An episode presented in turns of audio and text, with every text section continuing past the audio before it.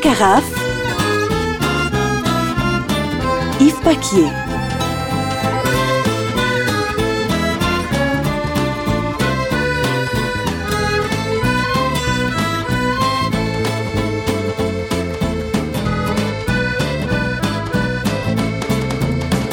Bonjour amis du monde du vin.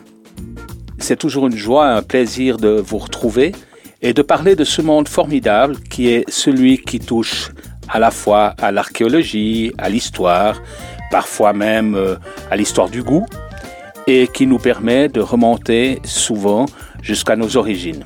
J'ai eu l'occasion d'ailleurs de me rendre euh, il n'y a pas longtemps en Roumanie, et c'est un pays qui, situé au bord de la mer Noire, est un des pays d'où est partie la, vigne. Et donc, euh, voilà, vous allez le retrouver plus tard dans l'émission, cette rencontre avec ces Roumains. Donc, amis du monde du vin, bienvenue et surtout essayez de retenir les choses positives que l'on va essayer de vous donner et surtout les intérêts pour euh, le produit et pour le respect des hommes qui les produisent. État de la vigne. Qu'est-ce que l'on n'a pas entendu au sujet des vendanges? Ah ben bien sûr, euh, si on se trouve à Bordeaux, on a un peu de difficultés, faut le dire. Si on se trouve en Bourgogne, on est heureux parce que en Bourgogne, on a peu de production et donc une concentration euh, sur les raisins qui fait que certainement ce sera l'un des bons millésimes. Pas le millésime du siècle, mais le bon millésime. Chez nous, le contraste est un petit peu différencié parce que euh, au fond, celui qui n'a pas su ou qui n'a pas pu euh, intervenir sur la culture de la vigne ou la période de végétation de cet été, eh bien, euh, c'est vu victime du mildiou, de l'odium, ces parasites qui ont tendance à dessécher rapidement le raisin et à le rendre donc inutilisable et d'achever prématurément une récolte. On sait que aussi, la période très froide qui a duré longtemps ce printemps nous rappelle aussi que le 6 juin, eh bien, euh, les raisins étaient gelés, euh, ou la vigne, et que à partir de ce moment-là, eh bien, on avait accumulé du retard. Heureusement, la période des vendanges est venue un petit peu contrecarrer tout cela. Oh, c'est vrai qu'il fallait être entre quart et soleil euh, pour pouvoir vendanger. Au résultat, en volume, moins de blanc, surtout moins de cépages rouges. À quoi l'expliquer? Le rouge est souvent plus moins productif d'abord et souvent plus marqué par euh, les aléas de la végétation euh, et surtout de la météo. Mais au fond, un millésime qui se tiendra très bien, qu'il faudra aussi attendre, qu'il faudra bien maîtriser en cave, mais je crois que le résultat sera d'un très très bon niveau. Eunotourisme. Lorsque le conseiller d'État euh, Philippe Lebas a publié il n'y a pas longtemps son intention, et le conseil d'État avec, de libérer 2,5 millions sur 5 ans pour venir en aide à la viticulture, il répondait ainsi à une préoccupation qui est un peu générale en Suisse. On va mal, on apporte trop, etc. Voilà, il y a quelques problèmes.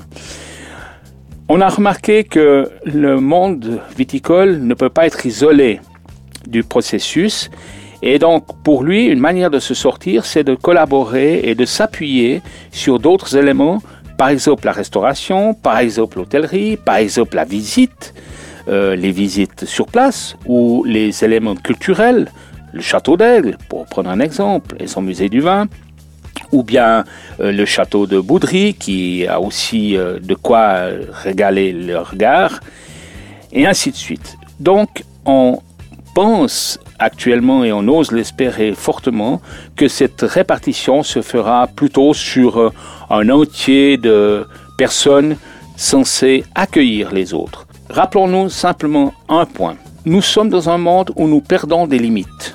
Nous avons besoin de retrouver ces limites, ces limites qui sont des limites territoriales, mais identitaires, très fortes, très très fortes.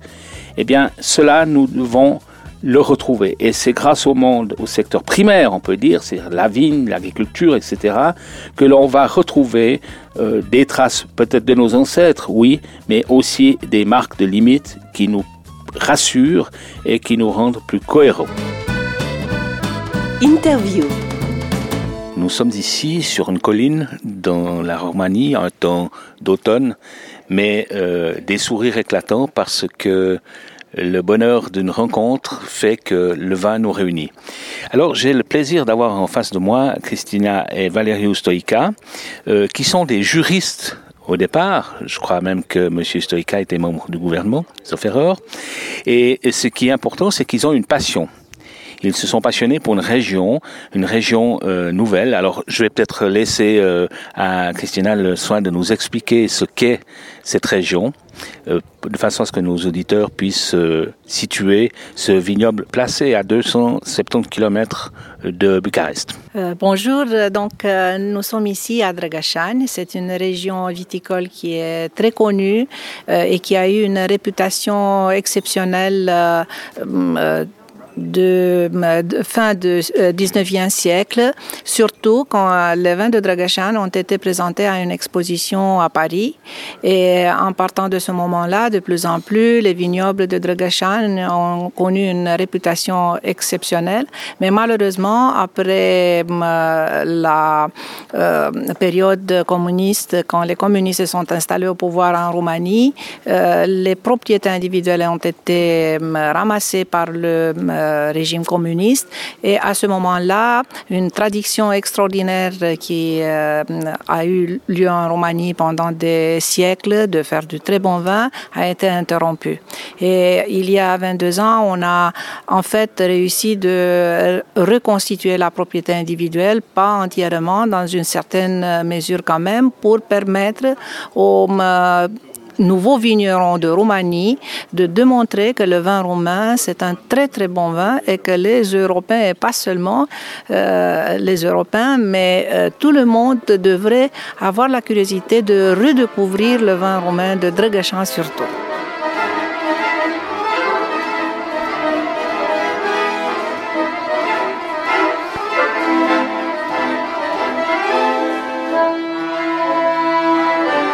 Cette région se trouve euh, près du nord de l'Olténie, qui est une région aussi très connue pour des monastères extraordinaires. Euh, c'est tout près de la vallée de Holt, qui est aussi un euh, exemple de paysage extraordinaire de la Roumanie. Et à part de ça, les collines de Dragachan, par par elles-mêmes, disent beaucoup sur la nature, sur la fraîcheur de l'inspiration Cape, c'est une région qui démontre la euh, beauté de ce que nous pouvons euh, dire que représente euh, la propriété viticole de l'Olténie, de nord de l'Olténie. Nous avons ici une propriété qui a été méritée de la part de ma famille, une propriété qui a été constitué en 1927. La construction euh, d'origine date depuis 1905, donc euh, plus d'une centaine d'années depuis que cet endroit existe comme euh, propriété viticole. Mais après la récupération de la propriété, parce que la propriété a été nationalisée par le régime communiste, nous avons réussi de réhabiliter l'ancienne euh, maison. Euh, nous avons recommencé de cultiver de nouveaux cépages et nous avons construit une cave moderne. Et sur le symbole de la tradition de la modernité, on essaye maintenant de réhabiliter aussi la philosophie de faire le bon vin euh, essayant d'harmoniser toujours euh, cette tradition avec la modernité du style euh, du bon vin, euh, qui pour nous c'est une préoccupation qu'on aime beaucoup. Avec mon mari, nous avons mis beaucoup d'énergie, de courage, de persévérance et de passion. Et en fait, nous avons réussi d'échanger notre vie entièrement parce qu'à part du droit, euh, maintenant, nous sommes et nous nous considérons de vrais vignerons et on partage notre existence entre le droit et la vigne. on voit votre sourire et on voit cette volonté aussi de corriger l'image faussée qu'on a parfois dans nos pays occidentaux de la Roumanie, l'associant à un passé douloureux et puis euh, se disant que l'évolution a de la peine à venir. Mais ce n'est pas le cas. Euh, vous êtes, vous, euh, un peu un des meneurs de l'équipe ici, puisque, en somme, vous avez restructuré une équipe de vignerons dans la région. Ce qui est frappant, c'est que aussi bien les grandes structures comme la vôtre que les petites sont, travaillent ensemble. Et ça, c'est quelque chose qui est intéressant. Oui, euh, la culture du vin a une longue histoire, mais il y a une euh, permanence dans cette culture de, vin.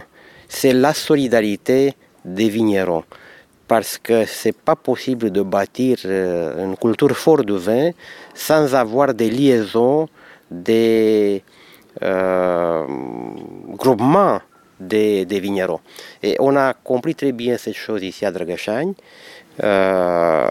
On a commencé notre travail ici il y a déjà sept ans, mais quand nous sommes venus pour regagner le sens de, beauté ici à Dragachagne, on a déjà trouvé quelques vignerons c'est Ilana Știrbe, Jacob Știrbe, c'est euh, le gouverneur de la Banque centrale de Roumanie, M. Izarescu. Il y a d'autres euh, vignerons et on a euh, formé une association de vignerons ici à Dragachagne. je pense que pour promouvoir cette région, il faut avoir ces solidarités des vignerons. Alors c'est une bonne chose, c'est aussi une euh, leçon pour euh, certains vignerons euh, qui ont de la peine à ne pas rester indépendants de caractère. on peut dire aussi que au fond, vous êtes soucieux de faire venir des gens ici pour visiter. Vous êtes soucieux de l'œnotourisme. Alors, quels sont un petit peu les lieux ou les choses que l'on peut visiter? Premièrement, on peut faire une route du vin ici à Dragachagne. Après ça, il y a euh, des objectifs culturels euh, très connus. Il y a des monastères très anciens, mais aussi euh, juste à côté de Dragachagne, il y a un complexe sculpturel de Brancusi, à Tergougiu, euh, donc on peut combiner le vin, on peut combiner les monastères, on peut combiner les paysages qui sont extraordinaires euh, ici dans cette région et aussi euh, le complexe Brincosi. Très bien, je vais céder la parole pour terminer à madame qui va me dire dans le creux de l'oreille quel est son cépage préféré et quelle est la réussite. Si possible, un cépage de l'origine d'ici. Vous ne me parlez pas de Cabernet Sauvignon. Non, pas du tout. On va pas parler euh, certainement du Cabernet Sauvignon même. Même, je dois dire que euh, dans ma famille, on a toujours commenté combien euh, il était bon le vin qui était fait du Cabernet et du Merlot, donc euh, en suivant peut-être une recette, disons, euh, du Bordeaux, qui a été euh, aussi expérimentée avec succès à Dragachan, mais il, était, il est aussi vrai que nous avons des cépages locaux qui sont impressionnants et dont la valeur doit être exploitée au maximum. Et je voudrais d'abord parler de notre Cramposi, Crimpochie, qui est un cépage euh, très très intéressant du vin blanc, un vin vif, un vin euh, de, de euh, bonheur, je dirais, un vin qui permet les amis se réunir pour plusieurs heures ensemble sans savoir comment le temps passe. c'est un vin dont nous avons l'espoir va devenir un vrai ambassadeur de Dragasan. Mais on a aussi des vins rouges qui sont très bien. Euh, c'est le noir de Dragachagne.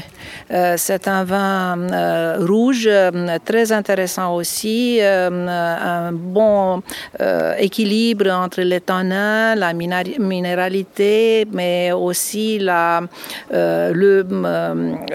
caractère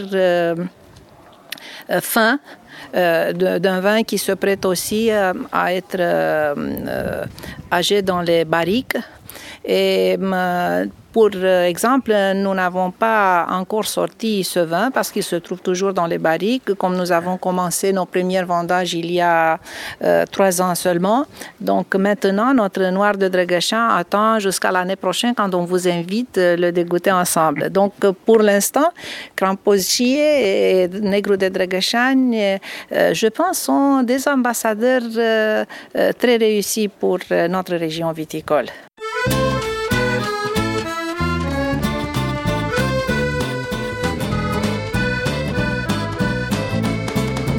Agenda. Neuchâtel, ville du bord du lac, capitale d'un vignoble bien connu ou parfois critiqué, mais Neuchâtel a trouvé un créneau en reprenant une ancienne tradition qui est celle des vins non filtrés. Le troisième mercredi du mois de janvier, en général à l'hôtel de ville de Neuchâtel, puis le lendemain à la Chaux-de-Fonds, on y retrouve les producteurs, et les amis du vin de Neuchâtel et les consommateurs autour de ce célèbre blanc chasselas non filtré. Qu'est-ce que cette euh, dénomination peut cacher Eh bien, simplement, c'est un vin qui a subi ses fermentations normalement et qu'on a évité de passer sous filtre pour y laisser les particules de lye euh, donc, euh, qui présentent une turbidité quand même bien soutenue. Il n'est il il est pas tout à fait opaque, c'est peut-être beaucoup dire, mais enfin, il n'est pas transparent comme on peut s'attendre d'un vin terminé. Or, euh, dans cette période d'après les fêtes, eh bien, on se ravigore un petit peu euh, les papilles avec euh, un non filtré, des tripes à la neuchâteloise, du saucisson et encore aussi de la palée, bien sûr, poisson bien connu qui n'est autre que la ferra du lac Léman. Voilà ce qu'on peut vous conseiller de visiter. Euh, ne vous gênez pas, rendez-vous à Neuchâtel, sauf erreur, le 16 janvier. Trucs et astuces. Les effervescents. Eh bien, les effervescents, c'est une famille. C'est pas un type de vin précis, si ce n'est que c'est un vin qui contient de l'effervescence, qui contient des bulles et du gaz. Alors, comment on obtient ce gaz? On procède par euh, une fermentation d'abord classique en bouteille et ensuite on y adjoint, on sature, si vous voulez, les matières sucre euh, avec un dosage qui fait qu'une fois qu'on a refermé la bouteille, ce dosage va enclencher un phénomène gazeux. Alors on aura du gaz dissous euh, qui va rester dans la bouteille. Ce gaz dissous est évalué à 5 décilitres, ce qui est énorme sur une bouteille de 7 décilitres et demi, euh, de volume. Et bien sûr, euh, ça engendre une surcharge de l'atmosphère. On arrive à 6 atmosphères en principe. Et voilà un peu la manière de faire de. Alors il y en a d'autres qui existent. Euh, peut-être la plus connue, c'est la cuve close. C'est celle qui consiste à faire le même procédé, mais au lieu de le faire en bouteille, on le fait dans une cuve. Et on a ainsi des plus gros volumes qui arrivent aussi euh, en état d'effervescence au moment de leur ouverture. Alors attention, parce qu'il y a quelques dangers hein, à ouvrir euh, une bouteille. Il ne faut pas négliger 6 atmosphères lorsqu'on enlève le, bouchon de champagne, la collerette, eh bien le bouchon qui part part à 50 km jusqu'à 60 km à l'heure. Alors, euh, ne regardez pas trop près l'ouverture de la bouteille. Et puis, évidemment, euh, le liquide qui suit, eh bien, euh, est le phénomène qui va libérer ce gaz interne, ce gaz dissous, qui va se manifester par l'effervescence et par les bulles. On calcule environ 2 millions de bulles par bouteille. C'est ce que ont pu prouver les spécialistes du, l'Institut du Champagne, qui au moyen d'appareils photo au 10 millième de seconde, donc de, haute performance, ont pu euh, regarder, observer la forme de la bulle, observer la vitesse de la bulle, etc. Donc on est maintenant en train de s'expliquer sur ces phénomènes qui sont issus de méthodes anciennes.